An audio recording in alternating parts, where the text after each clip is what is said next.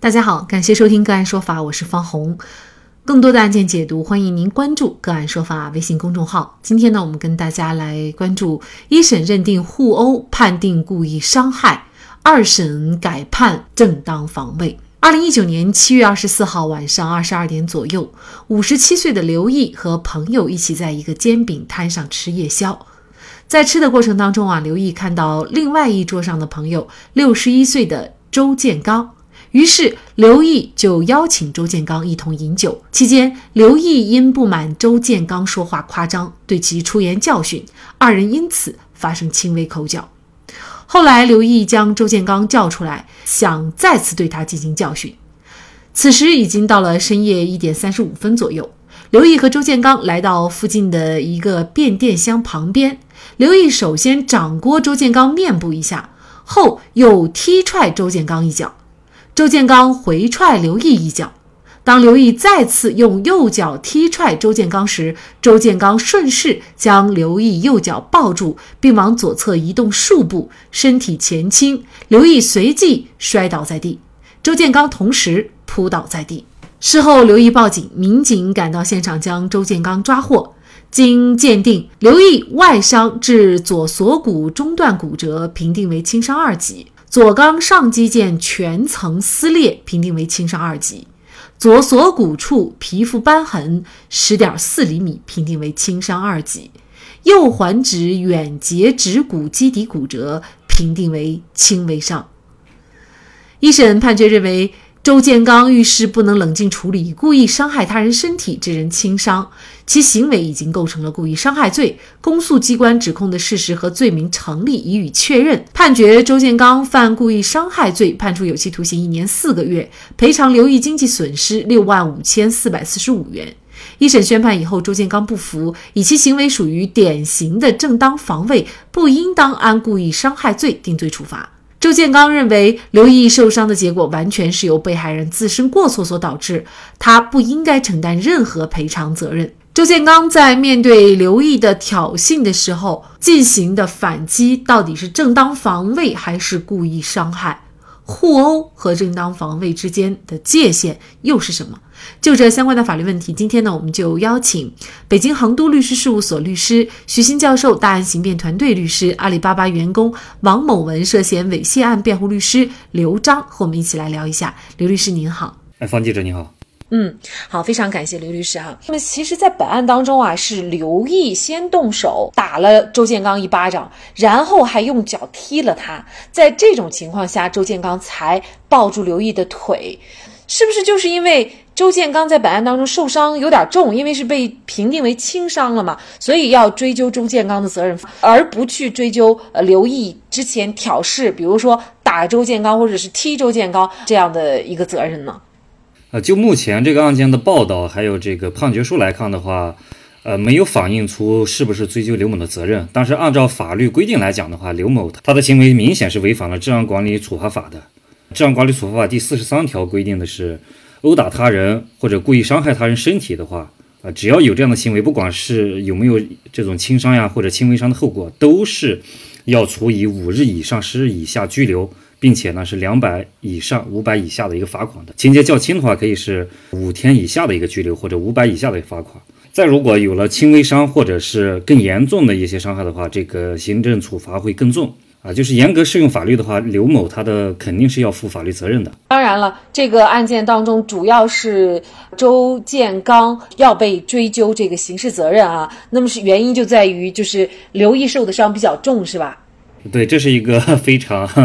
重要的原因。所以很多时候，大家在双方发生争执的时候，呃，有些人就会觉得是对方先挑事儿，而且是对方先打我比较重。为什么最后是我要承担责任？关键可能就是在于这个呃伤情的问题，就是你的伤没有达到这个相对严重的程度，那么对方人家就不用承担刑事责任。但是如果你把对方打的伤相对比较重，就要承担责任了。所以在这个案件当中，就是因为刘毅的伤已经被鉴定为轻伤了哈，所以就要去追究周建刚的刑刑事。责任。那么周建刚的这种行为，他到底算是一种故意伤害呢，还是正当防卫？怎么来判断呢？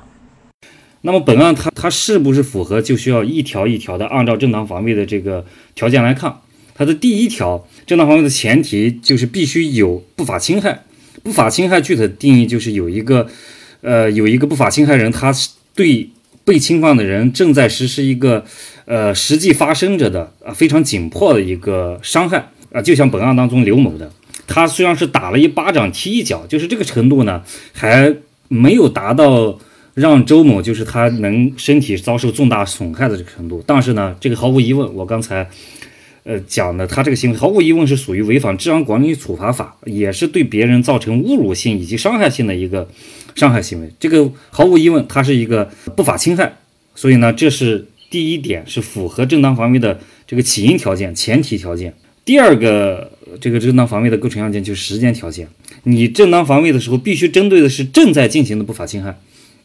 什么是正在进行？结合本案来讲的话，就是刘某他正在。呃，实施一系列的殴打、脚踹，以及呢踹了之后还要再踹的这么一系列的行为，它是一个不间断的一个整体的，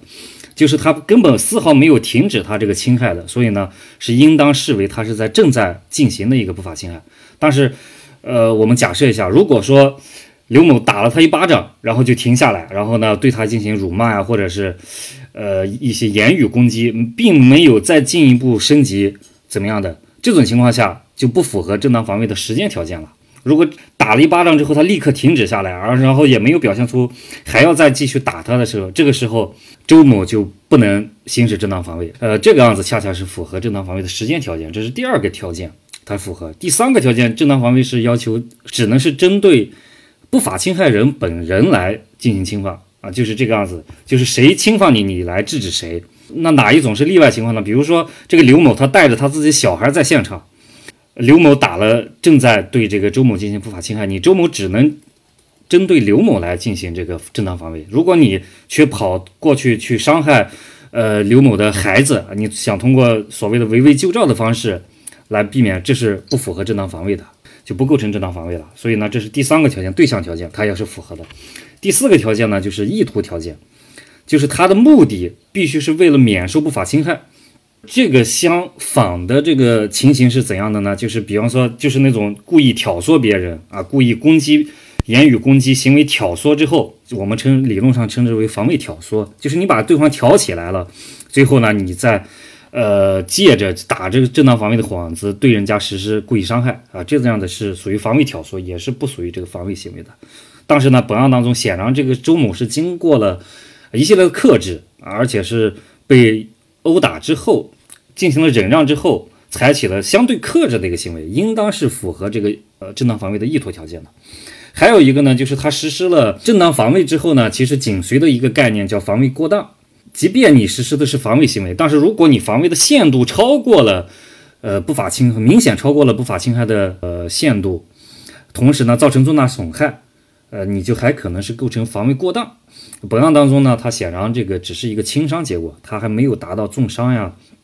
呃死亡呀这样的一个重伤害。周某实施的只是抱着他，他把腿踢过来，我把他的腿抱住了，然后又把他呃推到一边了，这样的一个行为显然是没有超过一个必要限度的，所以呢，他也没有超过正当防卫所要求的呃限度条件。那么这五个条件我们一梳理的话，发现它完全符合刑法第二十条正当防卫的这个概念。那他只要符合了。正当防卫就自然阻却了故意伤害罪的成立，因为从外观来看的话，故意伤害行为跟正当防卫的防防卫行为都是一样的。那这个一审法院为什么判这个刘周建刚是有罪的哈？那么他其实主要是关注在他抱刘毅的这个脚的时候，他把有刘毅的脚抱住，因为一审法院认为是拖着他，但是二审法院呢认为是他其实是左侧移动了几步，然后身体前倾，这个时候刘毅摔倒。那这个是不是很重要？就是他到底是一个拖的行为，还是说他就是向左侧移动的几几步？那么对于认定他到底构不构成犯罪是很重要的吗？其实二审法院的判决呢，他把这个当成了一个很重要的论据来论证是周某正当防卫的一个理由。但其实在我看来，这个不是一个很关键的理由，因为只要我们认可并承认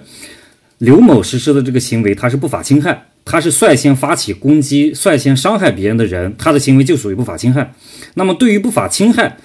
你是采取相对克制的。啊，是相对拖几步呀，或者是直接就把他撂倒，来防止他的这个侵害，都是法律所允许的正当防卫。因为你如果二审法院这个判决，它的一点瑕疵在于呢，它过于强调了周某的这个克制的相对克制。然后拖了他这么一下的这个行为，就显得是不是另外一个案子如果没有这样的一个拖拽啊，或者是相对呢，直接就把他击倒的这个行为，到时候就会可能就会产生他不是正当防卫的这样疑虑。但其实，按照正当防卫的理论还有法律规定来讲的话，只要认定他的行为刘某的行为是不法侵害，他是率先发起攻击的人，那么遭受不法侵害的人就应当可以采取还击。这样的还击就是属于正当防卫，而不用太去太多的去从细节方面去考虑他是不是经过了克制，然后才采取了防卫行为，以及他这个行为是不是呃是不是有一定的伤害对方的意图，不需要太多去考虑啊，这是我的观点。所以呢，这个二审法院呢，他还是撤销了一审的判决，最终是认定周建刚无罪，因为呢，他的行为已经构成了正当防卫。那么，当然，这个周建刚之前所要赔偿的这个钱，他应该也不用赔了哈，就是六万多哈。应该说，二审法院在对于正当防卫的适用上还是比较大胆的，是吧？因为可能有一些类似的案件，法院如果判你有罪，呃，似乎也有这样的情况啊。本案其实呢。我觉得倒不算大的啊，因为他算是他一是呢，如果这个案子我们换一个条件啊，就是比如说这个呃刘某因为呢被他呃抱住腿摔扔倒了，然后刘某死亡了，这种情况下他如果认定正当防卫，可能才算是大的。但是因为现在刘某他只是一个轻伤。呃，没有达到这个重大损害，然后呢，加上刘某这个过错呀，明显是比较严重的啊，他自己主动招致这风险，而且周某的这个反击行为相对很克制，其实呢，我认为还算是比较明显的一个正当防卫啊。一审法院这个明显是认定是有有错的，所以呢，遭致了二审的这个检察机关还有二审法院的一致。还有辩护人、被告人，人家一致认为这是正当防卫，就把他推翻掉了。但是如果我们这个换一个条件，这个人死亡了，这时候他如果能认定正当防卫。这 算是大的，这个也是有可能的，因为对方已经六十来岁了，而且呢，一旦他倒的过程当中磕到石头了，或者磕到什么硬的地方，也很有可能啊。嗯，但是呢，像这样的案件，其实在现实生活当中发生的非常多。就是一方，比如说他先挑起事端，那么另一方呢，他忍无可忍要反击的时候，反击的这个或者说防卫的这个行为的认定，到底是一种互殴还是一种正当防卫？它之间的这个界限，其实有些时候。呃，是不是并不是那么明明确呢？呃，对，您刚才说的非常对。像这样的案子呢，其实立马就想到了前段时间发生在陕西西安的那起家暴男，然后追到了女方的单位，然后呢殴打女方，然后呢同事。我印象我们是不是也做过一期这样的节目？对，是的。那起案件里面，跟这跟您刚才讲的这个情形就非常像，那也是只是一个非常轻微的一个反击行为，导致了对方的一个死亡，后来认定了是正当防卫。这种怎么区分是互殴还是反击呢？其实我们，呃，首先就是要恪守正当防卫的立法精神，它是个法对不法的一个反击，要保护的是正常人的一个正当防卫的权利，要有这样的一个认识之后，才能。准确的去区分，然后呢，这个区分呢要结合案发的整个原因呀，双方冲击怎么升级的一个过程呀，还有双方是不是有呃使用凶器呀，是不是有明显不相当不对称的一个暴力这种程度等等吧，然后还要准确的判断他的主观意图和这种行为性质。一般来说的话，呃，这种因为琐事发生的争执啊，就类似本案这种，如果双方都是不能克制，然后发生了这种打斗。有过错一方的先动手的，明显手段是过激的，呃，如果对方还是努力避免冲突，他还要继续侵呃继续侵害，黄鸡一方按照我们目前的这个这种情形，一般是认定防卫行为的。其实跟本案的情形就非常像了啊，本案的其实就是完全符合司法解释规定的这种互殴跟正当防卫的这种区别的情形的。呃，再具体来讲的话，其实还可以举些例子啊，比如说甲和乙两个人发生争吵了，甲突然殴打乙，而且他还有继续殴打的可能，乙进行防击，还还击，这就可以认定乙是正当防卫。那么乙正当防卫之后，那么甲肯定还要打乙啊，